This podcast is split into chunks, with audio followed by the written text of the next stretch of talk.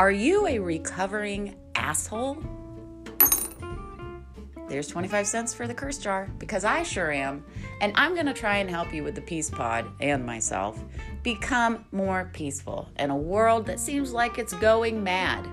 So let's all keep calm and keep our pants on and think of positive things because we can, right?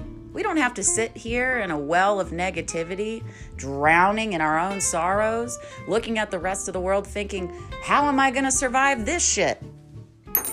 No, we could just keep calm and keep our pants on. So, again, tune in to the Peace Pod whenever there's a new episode, and I will be bringing you as much peace as I possibly can. Toodles!